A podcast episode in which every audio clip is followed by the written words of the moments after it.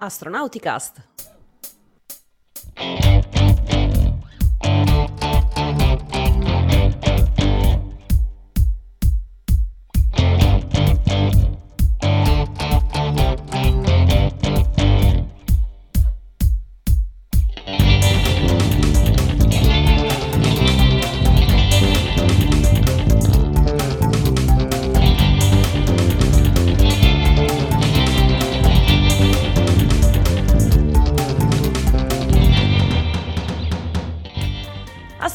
Astronauticast, stagione 15, episodio 21.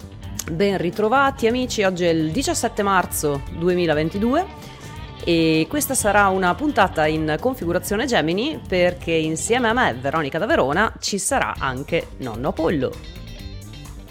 Da Milano vi saluta Paolo Amoroso, Nonno Apollo, ricordandovi che state ascoltando il podcast di ISA, l'Associazione Italiana per l'Astronautica e lo Spazio condividete subito il video della diretta oppure il podcast che state ascoltando. Noi siamo, per chi non ci conosce o ci sta visualizzando da poco, noi siamo in onda tutti o quasi i giovedì alle o quasi 21.30 e di solito siamo in tre o quattro a seconda di chi c'è disponibile. Questa sera siamo in due e abbiamo voluto preparare una, una, una, puntatina abbastanza leggera giusto per toglierci dalla mente un po' di, di stress degli ultimi giorni. Quindi di cosa parleremo? Andremo sulla Luna per vedere che cosa si può scovare dalla regolite.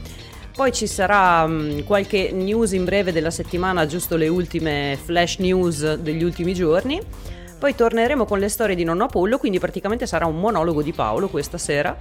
E poi vedremo un link della settimana sempre di nonno Apollo e l'agenda, alla fine l'astronautica Ci agenda. vuole varietà, eh? Questo passa al commento vuole. stasera, va benissimo. Va bene, Dunque, vediamo un po' di cosa parliamo questa sera. Parliamo della Luna. Spiegaci un po' Paolo che cosa è possibile produrre dalla regolite. La notizia è che l'ESA ha annunciato il team vincitore di un concorso per la realizzazione di un carico utile di un esperimento da mandare sulla Luna. È un dimostratore tecnologico che dovrà eh, produrre ossigeno dalla regolite lunare. La regolite, vi ricordo, è la polvere, lo, lo, lo strato di polvere e roccia e minerali che eh, circonda la Luna e la, lo scopo di questo esperimento quindi è quello di produrre ossigeno utilizzabile come aria respirabile per eh, futuri astronauti e eh, riciclare i materiali di scarto di questo processo di, pro- di, produzione, per esempio dei metalli, che possono essere riutilizzati, che potranno essere riutilizzati in future missioni spaziali come eh, materiali da costruzione. Il consorzio vincitore di questo concorso, che poi dovrà realizzare l'esperimento da mandare sulla Luna, è guidato dalla società aerospaziale Thales Alenia Space e comprende anche AVS, Metal Sys, la Open University e Redwire Space. Ossigeno. Sulla Luna c'è molto ossigeno, ma in forma diversa da quello che conosciamo sulla Terra noi esseri viventi, esseri umani, conosciamo l'ossigeno soprattutto nella forma gassosa che respiriamo nell'atmosfera. Anche sulla Luna c'è molto ossigeno, ma è legato chimicamente alle rocce lunari e molto, per esempio, ce n'è nella regolite. È legato chimicamente in minerali che contengono una serie di elementi, di metalli come il silicio, l'alluminio, il ferro e il magnesio. Eh, la regolite contiene eh, in peso un, circa un 45% di ossigeno che peraltro è l'elemento più eh, abbondante, però per estrarlo dal, da questa forma chimica in cui si trova è necessaria molta energia e si può utilizzare un processo simile eh, a un processo industriale che si usa sulla Terra, ma con scopi diversi. È un processo in cui da minerali, per esempio di alluminio, si estrae eh, l'alluminio e come prodotto di scarto eh, l'ossigeno qui sulla Terra. Sulla Luna invece il ruolo è invertito in cui il, il prodotto principale che si vuole ottenere è l'ossigeno e il prodotto di scarto in questo caso è l'alluminio, comunque il metallo che eh, viene ricavato da, questa, da questo processo. Eh, si può uh, utilizzare, si può realizzare un processo uh, simile a questo industriale sulla Terra con una serie di eh, reazioni di elettrolisi, cioè sono delle reazioni chimiche in cui si fa passare della corrente elettrica attraverso una sostanza nel caso specifico di questa reazione si tratta di una soluzione di un ossido di alluminio, l'allumina. Il prodotto di scarto quindi è sulla Terra l'ossigeno e eh, l'alluminio, quello principale sulla Luna, avranno, come dicevo, ruoli invertiti. Quindi sì, eh, l'idea è quella di far passare in una soluzione che contiene regolite estratta dalla Luna, della corrente elettrica, per catturare le sostanze prodotte. Eh, principalmente l'alluminio, ma dicevamo si può estrarre la regol- la, l'ossigeno della regolite anche da altri minerali, quindi da silicio, ferro o magnesio. Eh, ce n'è mh, davvero in grande quantità sulla Luna di ossigeno nella regolite e possiamo fare qualche stima, dare qualche dato uh, così per, per farci un'idea. Teniamo presente che in media in ogni metro cubo di regolite sulla Luna, quindi un metro cubo di questa polvere lunare, ci sono una media di 1,4 tonnellate di minerali, eh, fra cui 630 kg circa di ossigeno legato chimicamente, come dicevamo. Eh, un essere umano ha bisogno di circa 800 grammi di ossigeno al giorno per poter sopravvivere e quindi in questi 630 kg di un metro cubo di regolite si eh, può eh, avere l'ossigeno che serve a una persona per due anni di tempo. Allora, se immaginiamo che eh, la, lo strato di regolite sulla Luna abbia una profondità media di una decina di metri, questa quantità media che abbiamo visto presente in un metro cubo potrebbe essere sufficiente per fornire ossigeno a 8 miliardi di persone per 100.000 anni. Ovviamente nessuno prenderà tutta la regolite lunare per, per, tutti, per un uso così grande per, per così tante persone, ma queste cifre ci danno un'idea effettivamente di quanto ossigeno ci sia eh, nella regolite di quale risorsa, possa, quale risorsa possa costituire per le future missioni spaziali. Quindi il concorso di cui è stato annunciato il, il team vincitore dovrà realizzare una apparecchiatura per produrre l'ossigeno nel modo che abbiamo detto che ha una serie di requisiti. Intanto prodo- questo prototipo di dimostratore tecnologico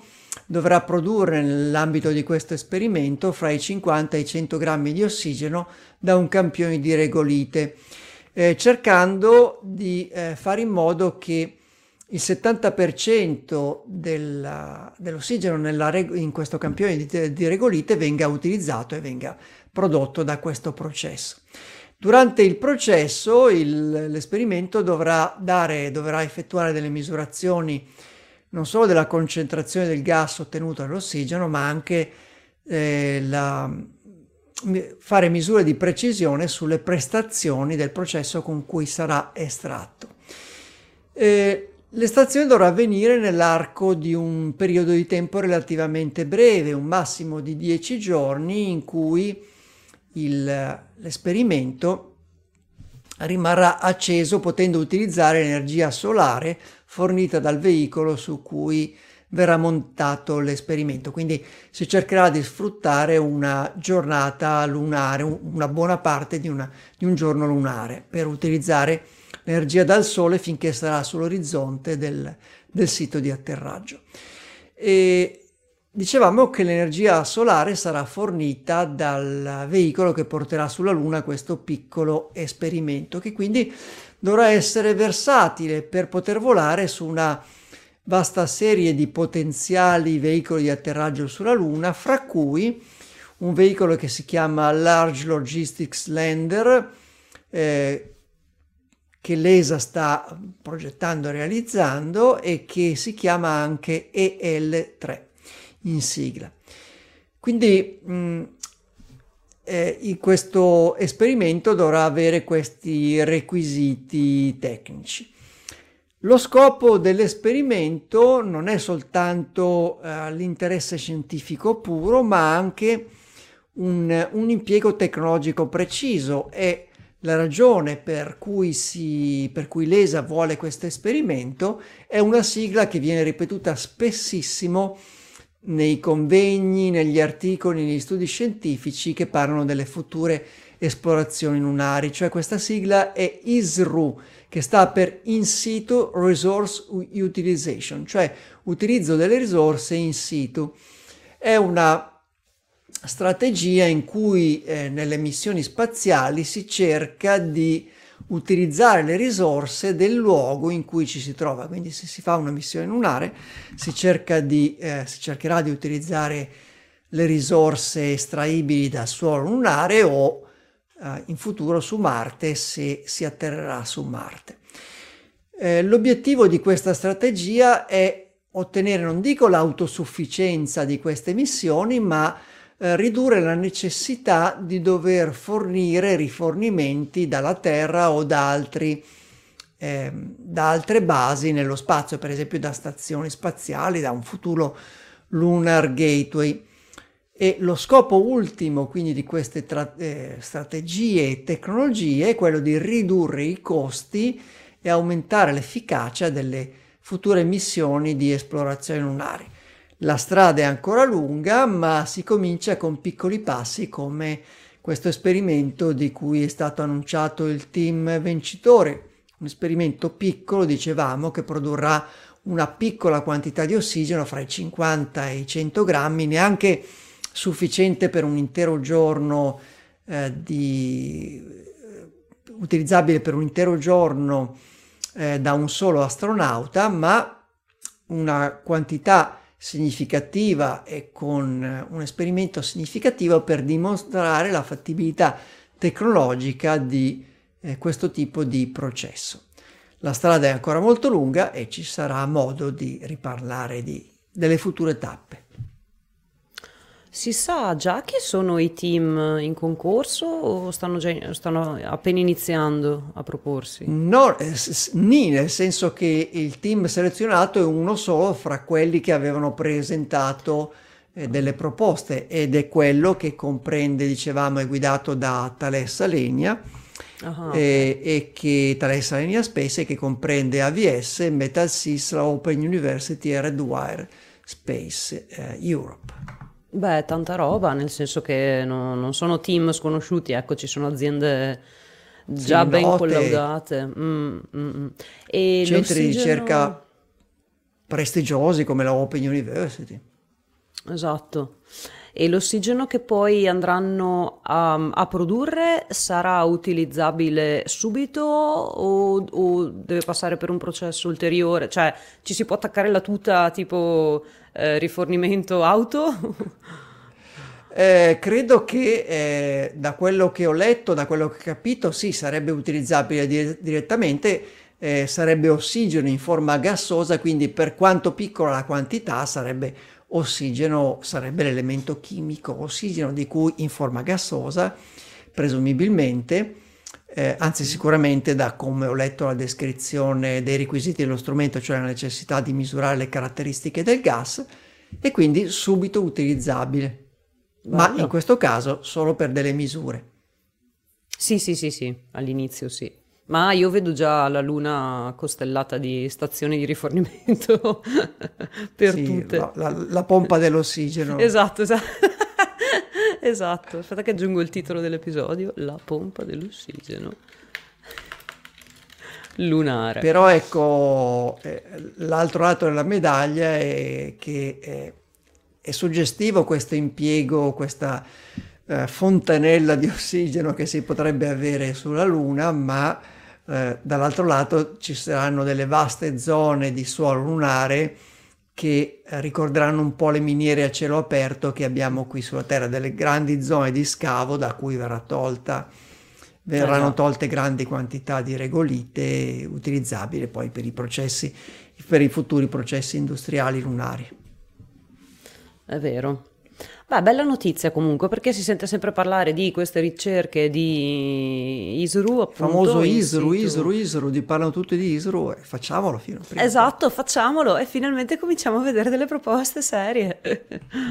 bene, bene. Vediamo se ci sono domande in chat. Ehm...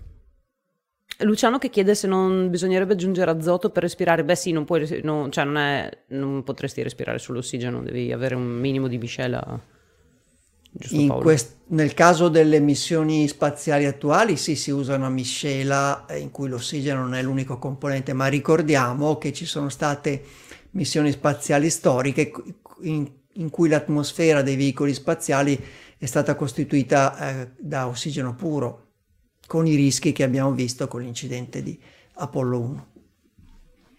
Bene. C'è Luigi invece che fa una domanda non inerente alla notizia di questa sera che chiede se è vero se la notizia del razzo cinese eh, che si è scanta- schiantato nella parte oscura della Luna. Sì, era dunque la missione dovrebbe essere stato il razzo della missione Chang'e um, 5T1 che era una missione del 2014 che dopo aver eh, rilasciato correttamente eh, il, mm, la, la sonda ha preso una traiettoria per cui a distanza di anni, quindi a marzo di quest'anno, ehm, è andato a schiantarsi nella parte non, a noi non visibile della Luna. Secondo le, mh, mm, i calcoli de, del, della traiettoria degli ultimi giorni di vita di questo razzo Um, c'è la conferma eh, teorica però di questo schianto, non siamo ancora riusciti a vederlo perché ancora nessuno degli orbiter attorno alla Luna è arrivato, è giunto in quell'area. Quindi dobbiamo aspettare un po' di tempo perché um, l'RO o qualcuno eh, riesca a fotografarlo. Comunque sì, è corretta. Poi cosa andiamo a vedere? Andiamo a vedere le fast news, le news della settimana in breve, che mh, mm, in realtà quelle diciamo più importanti sono un paio e sono arrivate proprio negli ultimi... Ah, la prima questa mattina e la seconda questa sera, quindi sono notizie fresche di giornata. La prima è eh, il leggero spostamento del lancio di AX1, la, missione, la prima missione eh, di Axiom, eh, che doveva essere il 30 marzo, invece è stato spostato al 3 aprile. Questo spostamento potrebbe um, impattare sulla missione Crew 4 di Samantha Cristoforetti perché i due Falcon 9 partono dallo stesso pad di lancio, il 39A. La missione, la, la Crew 4 è eh, tuttora però f- fissata per il 15 aprile, anche, anzi c'è anche già un orario e ehm, quindi per adesso questo leggero spostamento di qualche giorno non ha causato mh, mm, ritardi in Crew 4. Sappiamo quindi che adesso AX1 partirà il 3 aprile e eh, rientrerà, giusto per chiudere il cerchio, perché sarà una missione molto breve, giusto come test, diciamo, eh, rientrerà, l'attracco sarà fatto il 4 aprile, quindi il giorno successivo al lancio, il rientro sarà il 10 aprile, quindi è proprio una missione di breve durata eh, di neanche una settimana. La seconda notizia della giornata invece è che eh, finalmente purtroppo abbiamo la conferma del um, fatto che ExoMars non sarà lanciato quest'anno. ESA, ehm, Joseph Aschbacher, il, il, il, il, CEO di ESA, direttore generale. direttore generale di ESA, ha inviato una lettera ufficialmente a Rogozin, a Roscosmos, a Rogozin, il direttore di Roscosmos, dicendo che a seguito del meeting di, di oggi, eh, tra vari problemi, tutti i vari stati membri hanno eh, preso in considerazione le varie sanzioni, restrizioni, le varie misure che, son, che mm, sono adottate nei confronti della Russia dagli stati membri stessi che fanno parte di ESA.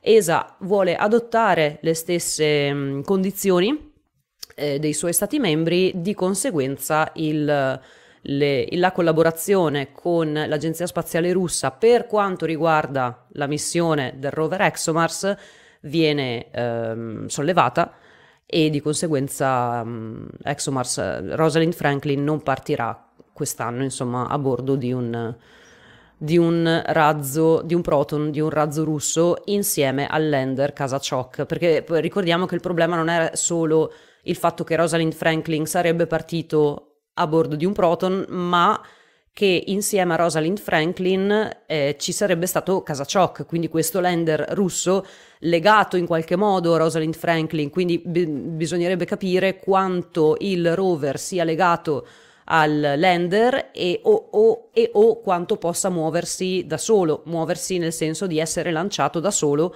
Magari il rover comunica co- è stato progettato per comunicare col lander e eh, da solo non può essere lanciato su Marte, non, non si sa di preciso. Comunque, appunto, la notizia è che in ogni caso eh, ExoMars non partirà quest'anno. E Rogozin ha risposto, ha risposto che è un peccato, cioè la, la, la notizia è che Rogozin ha risposto fondamentalmente che ha preso atto della cosa. Il fatto che abbia preso atto poi è stato spiegato in una lettera eh, pri- con, con, un sacco di insulti più o meno celati e cose così, nel classico stile di Rogozin, An- anzi forse da quello che ho letto anche un un pelo più de- de- non democratico. Quasi ma... più moderato del solito. sì, bravo, più moderato del solito, dal mio punto di vista. Poi che quegli insulti fossero insomma abbastanza eh, pesantini, va bene, ma non, non così espliciti, ecco. Quindi, ecco, niente, è stato confermato quello che già sospettavamo e che temevamo, quindi niente missione marziana per l'Europa quest'anno. Peccato. La prossima, la prossima, eventuale data di lan- finestra di lancio leggevo che dovrebbe essere a novembre del 2024, però Adesso qui è questione di, di capire se questo rover potrà essere lanciato o meno, perché ormai doveva essere lanciato nel 2018 addirittura. Poi è stato spostato nel 2020. Nel 2020 comunque, a parte il Covid, ehm, aveva dei ritardi in qualche strumentazione, quindi anche se non ci fosse stato il Covid non lo avrebbero probabilmente lanciato, l'anno spostato al 2022 e adesso, adesso bisogna vedere perché è un rover ormai cioè, con tecnologia di quattro anni fa. Eh, vedremo che cosa succederà. Fatto sta che questa occasione è persa. C'era questa domanda, non so se avevi avuto occasione di, di approfondire. Chiede Luciano se il lender eh, non rientrerà in Russia e se può rimanere all'ESA. Non credo, cioè essendo proprietà russa, non credo che Roscosmos la, la, lo lasci ad ESA.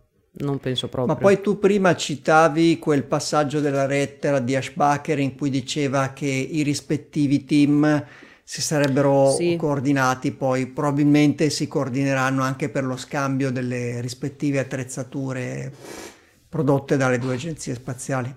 Esatto, perché in pratica Ashbacher chiude la lettera dicendo Ok, seguendo questa decisione informo che ESA sospende la collaborazione bilaterale con Roscosmos per la missione eh, ExoMars. Ci tengo a sottolineare per la missione ExoMars perché abbiamo diverse collaborazioni con Roscosmos, tra cui il braccino robotico, braccino non tanto, il braccio robotico era ehm, che dovrà arrivare sulla stazione spaziale e per il quale Samantha Cristoforetti dovrebbe fare un'attività extraveicolare per poterlo attivare.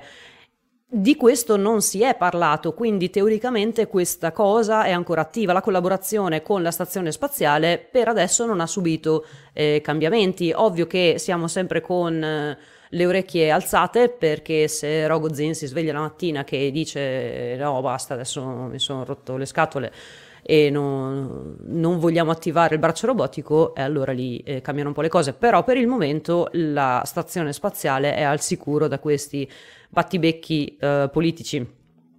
Quindi mh, dicevo, concludeva la lettera riguardo ad ExoMars dicendo che suggerisco che i nostri rispettivi team si mettano in contatto per coordinare le modalità necessarie di conseguenza. Quindi non lo so che cosa significa, bisogna vedere che cosa vogliono i capi rispettivi di ESA, magari c'è la possibilità che lo rimandino in Russia, perché poi tra l'altro Rogozin aggiungeva che, vabbè, nel suo discorso... Uh, non so, per tirarsi su di morale, per, per, per, insultare un po' tutti, diceva, ah no, ma allora Casacioc noi lo faremo ehm, più bello, più grande, lo lanceremo da soli e faremo tutto noi e andremo su Marte da soli.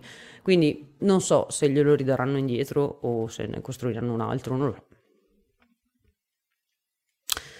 Comunque,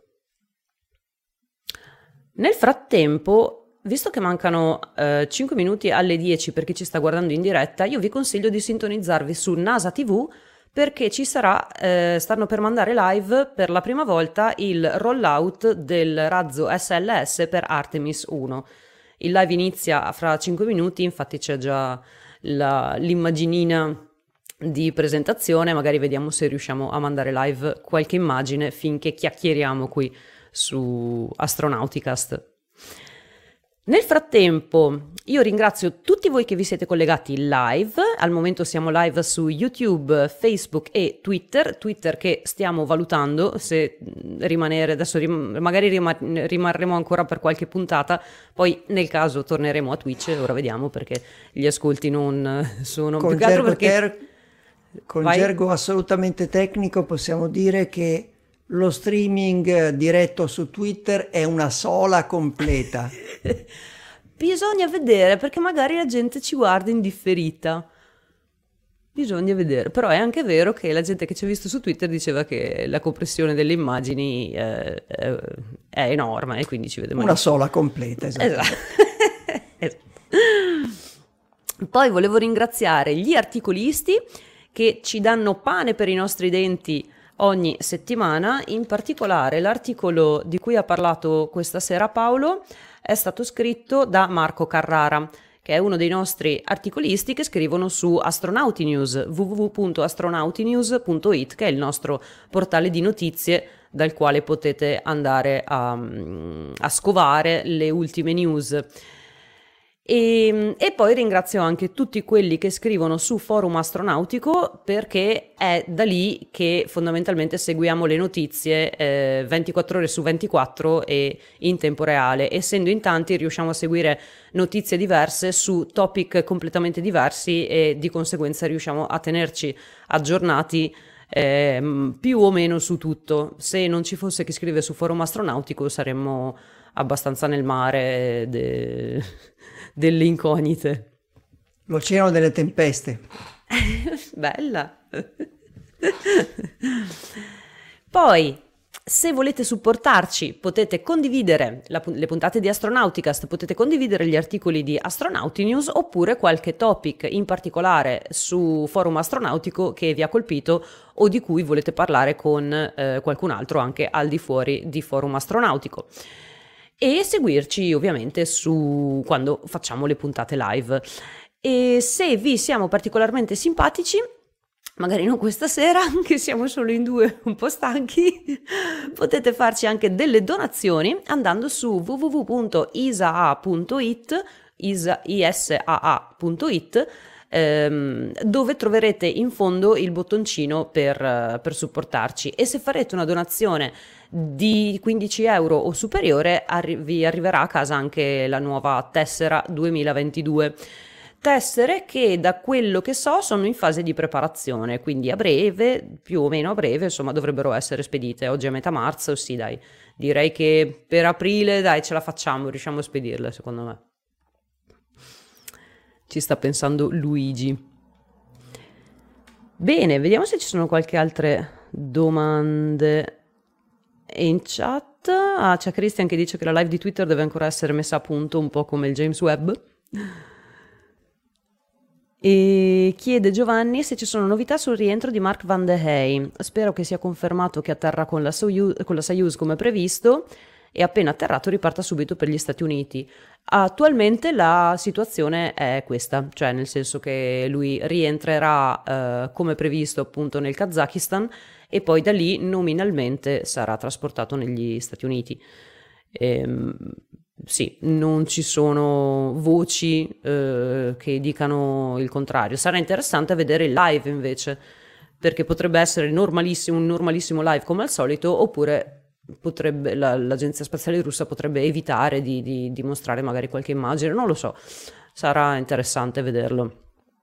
Il rientro è previsto per MS19, atterraggio è previsto per il 30 marzo a um, mezzogiorno e 34, da mezzogiorno e 34 alle 13.29, insomma sì, poco dopo pranzo.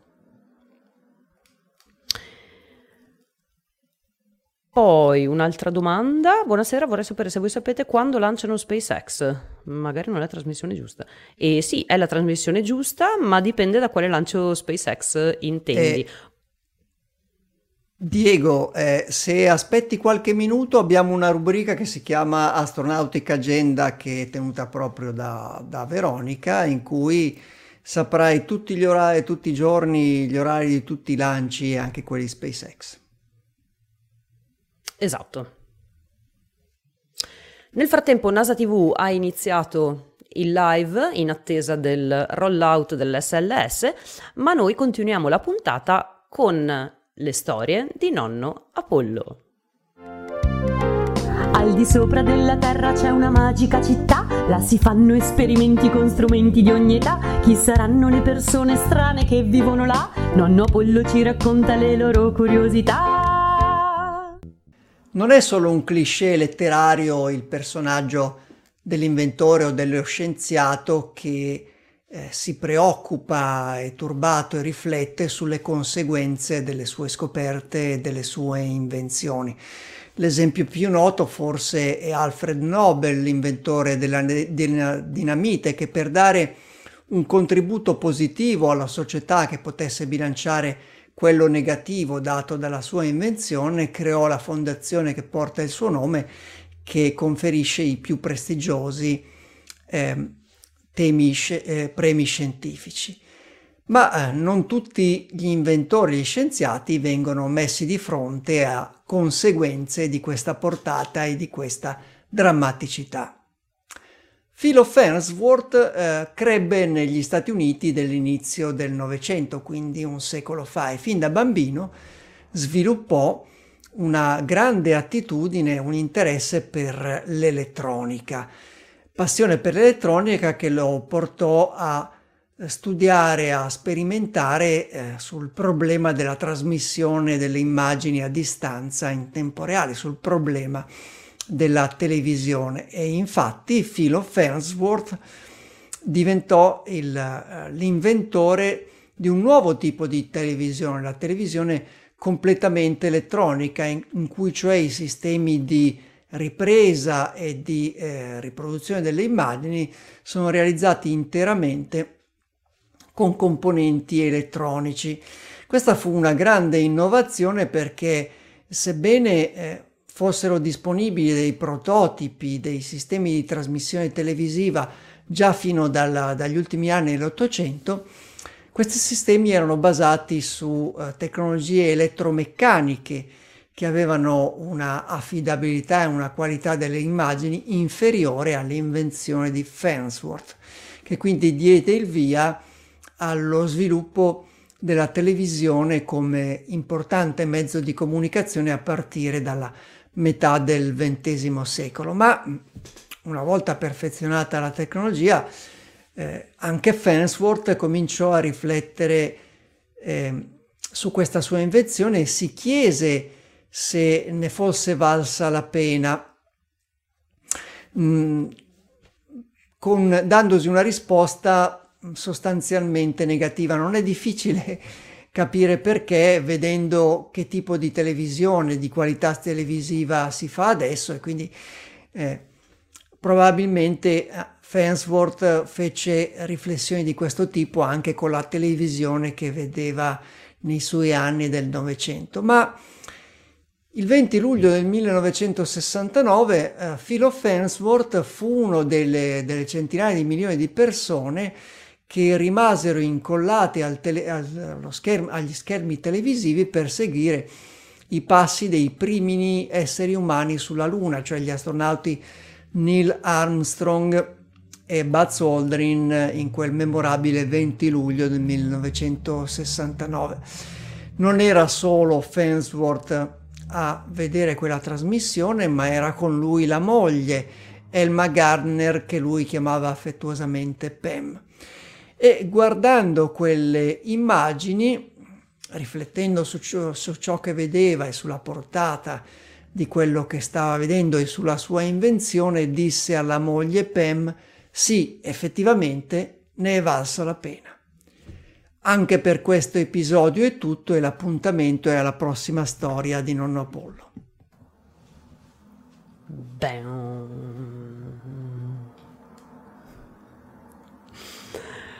Bene, grazie Paolo. Nel frattempo sto tenendo d'occhio il rollout che deve ancora iniziare, ma a proposito di cose... Il rollout vanno... che verrà a proposito di cose che vanno avanti e indietro dai pad di lancio, vediamo un po' qual è il link della settimana di questa settimana, che è sempre di Paolo. Eh, sì, ho preso spunto dal, dall'evento che stiamo per uh, magari seguire un po' in diretta, cioè il rollout, il trasporto del nuovo lanciatore pesante la NASA SLS al, verso la la rampa di lancio 39B del Kennedy Space Center, uscendo dal gigantesco hangar che è il VAB e verrà trasportato da un gigantesco veicolo cingolato che porta sul dorso una piattaforma di lancio che sostiene poi l'SLS. Um, ehm, un utente di forum astronauticon, Eden87 che ringrazio, oggi ha pubblicato sul forum un link che vi ripropongo a una raccolta di foto d'epoca eh, scansionate dalla Library of Congress degli Stati Uniti, cioè la Biblioteca del Congresso degli Stati Uniti, ed è una collezione di foto del uh, Mobile Launcher uh, Platform e della strada che percorreva durante i programmi Apollo e Shuttle, cioè era la piattaforma che il crawler transporter, cioè quel veicolo cingolato di cui vi ho parlato prima, portava sul dorso e che sosteneva il razzo Saturno 5 oppure lo Space Shuttle nel programma Shuttle. Era una piattaforma gigantesca e queste foto d'epoca, probabilmente di epoca Shuttle, perché vedo già sulla parte superiore le eh, infrastrutture che erano state aggiunte per eh, lo Shuttle mostra diversi dettagli, diverse viste, de, diversi componenti di, questo, di, queste, di, una di queste piattaforme storiche che poi sono state demolite nel, negli ultimi anni perché non più utilizzate o non servivano più. Una bella raccolta di decine di foto d'epoca in bianco e nero con molti dettagli per i nerd dello spazio. Grazie Eden87 naturalmente. Bene, nel frattempo vedo l'SLS ancora fermo all'interno del FAB, quindi forse riusciamo a chiudere la puntata e a guardarlo e a seguirlo insieme su Twitter. Invece adesso andiamo a vedere che cosa ci aspetta la prossima settimana, quindi torniamo alla domanda di Diego che ci chiedeva quando sarà il lancio di SpaceX. SpaceX ha un sacco di lanci in programma e adesso andiamo a vederli con la nostra astronautica agenda. Vi ricordo che potete inserire la, astron- uh, la nostra astronautica agenda nel vostro Google Calendar se lo utilizzate e se non utilizzate potete cominciare ad utilizzare Google Calendar e, um, dal link che vedete nel primo tweet che c'è nel nostro uh, account Twitter. Il nostro account Twitter è chiocciola astronauticast e come primo tweet fissato in alto c'è appunto l'astronautica agenda scaricabile, scaricabile mm, eh, sì, inseribile nel vostro Google Calendar. Altrimenti, per guardarla una tantum, potete andare su www.astronautinews.it, il nostro portale di notizie, e in alto trovate proprio il. Um, il, bottoncino, lo slide down, sì, slide down dell'astronautica agenda e ci sono varie eh, opzioni, potete vedere la timeline, quella a griglia e anche lì potete andare a cliccare per inserirvela nel vostro Google Calendar. Ma torniamo alla nostra appunto astronautica agenda e vediamo che cosa succede la prossima settimana o meglio da domani fino a giovedì prossimo quando torneremo con la prossima puntata di Astronauticast. Questa sera ho, avevo inserito appunto il rollout di SLS che è in, eh, che è in corso. Domani alle 16.55, quindi domani venerdì 18 marzo, alle 16.55 ci sarà il lancio della Soyuz MS-21, quindi una Soyuz, una navetta russa con equipaggio eh, costituito completamente da cosmonauti.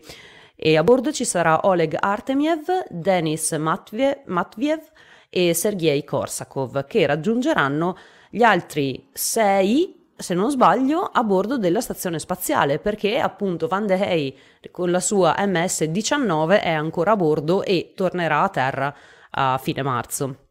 Quindi ci sarà un periodo in cui sono in parecchi, ma non è la prima volta. E quindi il lancio è alle 16.55. L'attracco sarà alle 20.05, quindi lo stesso giorno ma in serata, e l'apertura del portello sarà sempre venerdì 18 ma alle 22.30. Quindi possiamo andare a dormire con tutta, tutte le fasi eh, dal lancio al, all'entrata nella stazione spaziale completate. Sabato 19 ci sarà un altro lancio di un Falcon 9, quindi in questo caso SpaceX, il lancio di un Falcon 9 con un altro gruppo di Starlink, Starlink, Starlink gruppo eh, 412 e saranno lanciati a bordo del primo stadio numero 1051 che volerà per la dodicesima volta. La prima volta aveva volato eh, il 2 marzo 2019 con eh, DM1, con la missione dimostrativa DM1 e questo sarà un, un record successivo perché la settimana scorsa, se non sbaglio, abbiamo avuto il record degli 11 voli e questa settimana abbiamo avuto, stiamo avendo, avr- avremo, ce la posso fare, il record del primo razzo, del primo Falcon 9 con 12 voli. Poi domenica 20 non c'è nulla di interessante, lunedì 21 c'è un contatto Aris ma è un contatto con il Giappone, tra Kyla Barron, che è a bordo della stazione spaziale, e una scuola in Giappone, la scuola Toyonaka, e sarà però un contatto diretto con un radioamatore giapponese, quindi noi non lo potremo ascoltare. Martedì 22 giorno libero, mercoledì 23 sarà una giornata altrettanto interessante perché ci sarà uh, l'EVA 80, quindi l'attività extraveicolare eh, statunitense numero 80, dalle 13.50 fino alla sera, alle 20.20 indicativamente, di solito durano 6 ore e mezza, 7 ore anche. E um, chi saranno i due protagonisti non l'ho scritto, mm, non l'ho scritto.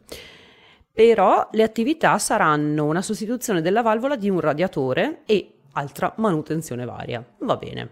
Comunque abbiamo appena avuto un EVA, l'EVA 79 la settimana scorsa, la prossima ci sarà l'80 e magari tornerà eh, Raffaele a raccontarci un po' che cosa è successo, chi sono stati i due astronauti e che cosa hanno fatto. Durante l'EVA alle 14.30 ci sarà il lancio di, del New Shepard NS20. Infatti in settimana chi è iscritto alla newsletter di Blue Origin ha ricevuto la notizia eh, di questo imminente lancio numero 20 del, del New Shepard in cui a bordo ci saranno sei persone. Adesso questa credo sia la seconda missione con sei persone a bordo, se non vado errata, e quindi hanno iniziato ad occupare la navetta, insomma, al completo. Le sei persone chi sono? Ups. Sono um, turisti spaziali, quindi no, eh, personaggi sì di un certo rilievo, anche perché eh, sono, stanno economicamente bene, quindi però io personalmente... Signori non... benestanti. Signori benestanti, altri signori benestanti, meno benestanti di quello dell'altra volta, ma... Dunque abbiamo Pete Davidson che fa parte del, della crew di Saturday Night, Night Live, Marty Allen che è un imprenditore e un CEO di due aziende, Sharon e Mark Hagel, marito e moglie. Eh, Sharon è fondatrice dell'associazione no profit Space Kids per insegnare materie eh, STEM, quindi matematiche e scienze, alle ragazze, mentre il marito Mark è fondatore e CEO di Tricolor International, che è un'azienda di sviluppo eh, immobiliare. Poi c'è Jim Kitchen, che è un insegnante e, ed esploratore, mi è piaciuta questa eh, spiegazione del, del, suo profilo, un insegnante e un esploratore. Poi, e poi infine l'ultimo è il dottor George Nield, che è il presidente della Commercial Space Technology, che promuove attività spaziali commerciali ed è un ex amministratore del Federal Aviation Administration, quindi è uno che ne sa. Questi sei personaggi quindi partiranno a bordo del New Shepard per farsi un giretto in alta quota con, con la capsula e poi rientreranno a terra nel solito stile um, Blue Origin. Giovedì 24 invece torniamo noi con la puntata di Astronauticast alle 21.30. Bene, vediamo se ci sono domande in chat. Nel frattempo Ok Giovanni, magari dopo ti faccio un, um, un, un, un, tutorial, vediamo di trovarci su Twitter per come aggiungere l'astronautica agenda sul, um, sul calendario.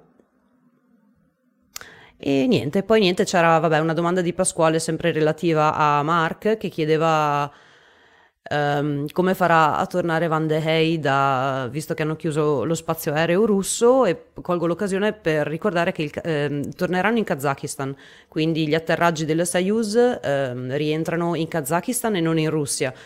Kazakistan che era stata, uh, fa, faceva parte dell'Unione Sovietica, ma è stata una delle prime regioni a rendersi indipendenti dopo il crollo um, dell'Unione Sovietica. Quindi per quanto il Kazakistan sia legato alla Russia, eh, non fa parte del, eh, dell'area ehm, russa, quindi non c'è il blocco dei voli eh, sopra il Kazakistan. Poi ricordiamo che le rotte verso il Medio Oriente sono ancora aperte, ancora alcune, almeno alcune rotte, anche dalla, dalla Russia, dalla, Russia, comunque, dalla okay. zona della Russia. Quindi c'è la, la possibilità di fuggire. Bene, allora direi che possiamo salutarvi. Noi ci troviamo ogni giorno e ogni ora su forumastronautico.it e siete i benvenuti se volete venire a chiacchierare con noi. E niente, e ci gustiamo il rollout di SLS in differita volentieri via Twitter. Nel frattempo vi saluta da Milano da Milano vi saluta Paolo Amoroso, nonno Pollo. E da Verona vi saluta Veronica. Vi ringrazio di essere stati con noi anche per questa serata e vi do appuntamento a giovedì prossimo. Ad Astra!